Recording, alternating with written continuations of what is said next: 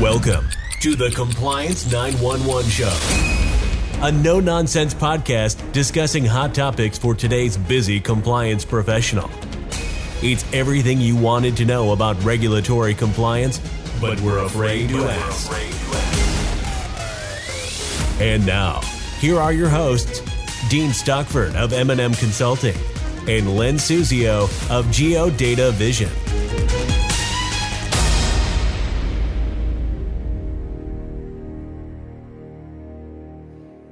Welcome to our podcast series addressing everything you wanted to know about regulatory compliance, but were afraid to ask. Dean, in recent uh, podcasts, you talked a lot about fair lending and discrimination in the lending process.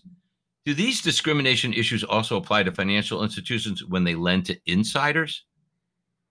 Yeah, super question, Len. Insider loans can be made throughout the financial institution, and they do require special handle, handling.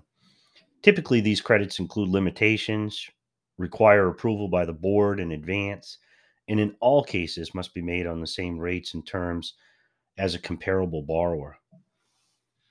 So, Dean, do these provisions include every employee of the financial institution or only some employees? Reg O addresses insider lending provisions in financial institutions often get confused with that definition of insider. The regulation provides that an insider is a director in their related interest, an executive officer in their related interest, and a principal shareholder in their related interest. The regulation further defines each one of these categories. A director is a director of the financial financial institution, whether receiving any compensation or not. An advisory director is not considered a director uh, if in the what they call an advisory capacity. The principal shareholder generally means an individual or company that owns more than 10% of a class of voting securities of the financial institution or an affiliate of the financial institution. The related interest is a company, which can be a corporation, partnership, or other uh, form of business entity that's controlled by that person or a political or campaign committee controlled by the benefiting individual. A company is controlled by a person if the person owns at least 25% of any class of voting securities or controls the election of the majority of the directors of the company. In addition to these objective standards, a company can be found to be controlled by any person who has power to exercise controlling influence over management of policies of the company. And then, of course, executive officer as, as, as defined, Reg O within Reg O, excuse me, of the bank and or an affiliate of the bank as a person who participates or has the authority to participate in major policy making functions of the bank or the affiliate. Reg O presumes that the chairman of the board, the president, every vice president, the cashier, the secretary, and treasury are executive officers by definition. So, Dean, if I'm a vice president of the financial institution, am I considered an insider and thus subject to more restrictive provisions?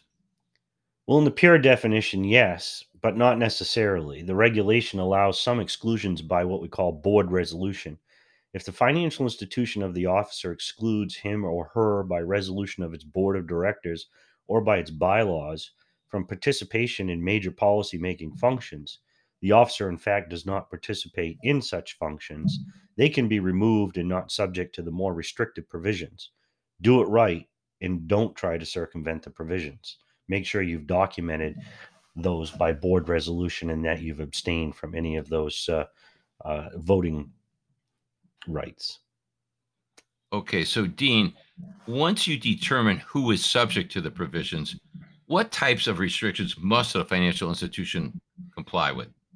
Well, the general provision is no member bank may extend credit to an insider of the bank or an insider of its affiliates unless the extension of credit is made on substantially the same terms, including interest rates and collateral, as the following credit underwriting procedures that are not less stringent than those prevailing at the same time for comparable transactions by the bank with other persons that are not covered by this part and who are not employed by the bank, and does not involve more than normal risk of repayment or present other unfavorable features. So, Dean, you and I know there's nothing that's straightforward in the regulations. What is the definition of an extension of credit? Well, an extension of credit is making or renewal of any loan, a granting of a line of credit, or an extending of credit in any manner whatsoever. Wow, that's a pretty broad definition.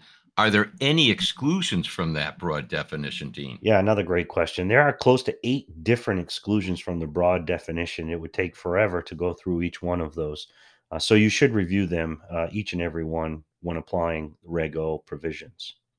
Wow, that's an extensive list of exemptions. Can you break this down at least for the audience? Sure. Let me expand on at least one exclusion most widely applied. A line of credit up to 15,000 under a bank credit card program that is available to the general public or an overdraft of up to 5,000 under a written pre-authorized interest-bearing overdraft credit plan is not considered an extension of credit, thus exempt from the provisions. This is particularly key for overdrafts. So overdrafts actually come into play with Reg O? Yes, depending on the treatment. The bank may not pay an overdraft of an executive officer or a director unless payment is made in accordance with that written pre authorized interest bearing credit plan specifying the repayment or method, a written pre authorized plan for transfer of funds from another account belonging to the insider. The prohibition does not apply to the payment of inadvertent overdrafts in an aggregate amount of $1,000 or less, provided that the account is not overdrawn for more than five days and the bank charges the executive officer or the director the same fee as other customers in similar circumstances. Dean, I can't resist. I have a sense of humor. Can you say five times a written pre authorized interest bearing credit plan specifying a repayment method? Uh, I couldn't resist that. That's my sense of humor. So this is all really interesting. As I thought Reg O dealt with lending to insiders. well, you're generally accurate, but overdrafts is an extension of credit, so falls under the more restrictive provisions. Okay, and so can you discuss more of the specific provisions for lending? Oh, absolutely. I'll break down these provisions applicable to all insiders, then explain those only applicable to executive officers in a nutshell. Aggregate lending limits, the amount of credit to all insiders and their related interests may not exceed the bank's total unimpaired capital and unimpaired surplus, except for extensions of credit secured by a segregated deposit account, extensions of credit secured by a, a perfected security interest by a U.S. government treasury bill, and extensions secured by unconditional takeout commitments or guarantees of a U.S. department, agency, bureau, board, commission, or wholly owned corporation.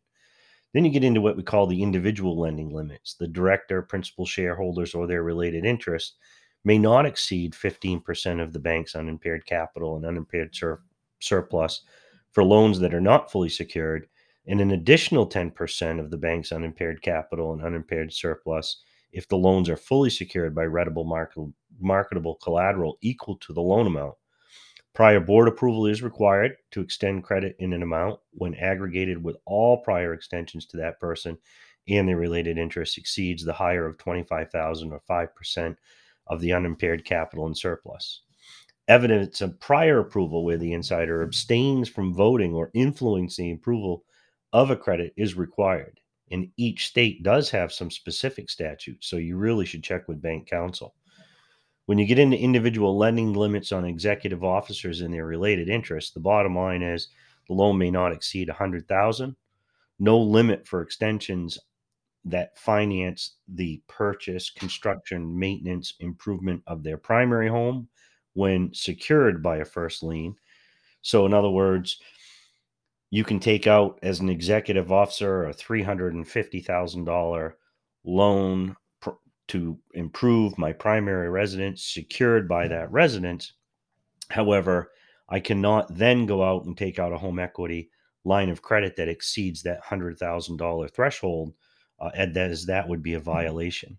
We can also, uh, uh, two of the other provisions under executive officer are uh, education of the executive officer's children. So there's no limit on the amount that can be extended for that, or no limit for loans that qualify as low risk and meet collateral requirements. So, you know, thanks, Dean, for sharing the lending provisions and some of the common issues associated with lending to insiders. Uh, before we conclude today's discussion, are there any additional areas you want to highlight in this discussion for our audience? Yes, I should briefly discuss the record keeping requirement as this area has also been under the microscope. Reg O requires banks to maintain records to document compliance with its restrictions. The record keeping requirements include conducting an annual survey to identify all insiders of the bank itself. With respect to the insiders of affiliate, it would be best for the bank to identify such insiders through that annual survey method. But Reg also, also permits the bank to identify such in, insiders by requiring each borrower to indicate whether the borrower is an insider of an affiliate of the bank. The easiest way, easiest way to document this is through mm. the annual survey. So I encourage institution to adopt practices relative to that. I realize this is a lot to absorb, but for today, some of the key takeaways the restrictions of Reg O can be complicated to navigate, but given their importance to the federal bank regulators in preventing insider abuse, it's important to understand and comply with the restrictions. Bank regulators have specific exam procedures that evaluate potential bank fraud and insider abuse.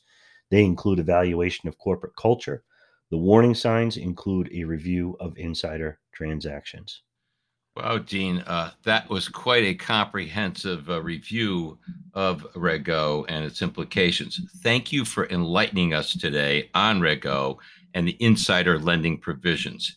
This is Len Suzio with GeoDataVision.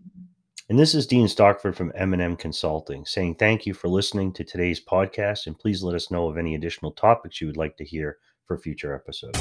Thanks for listening to the Compliance 911 show. If you like the podcast, be sure to subscribe so you don't miss an episode. While you're at it, please give us a like and review to help others find the show. As always, links are in the show notes, and you can always find us online at compliance911show.com. Follow M&M Consulting and GeoDataVision on LinkedIn for all the latest news and information on compliance hot topics.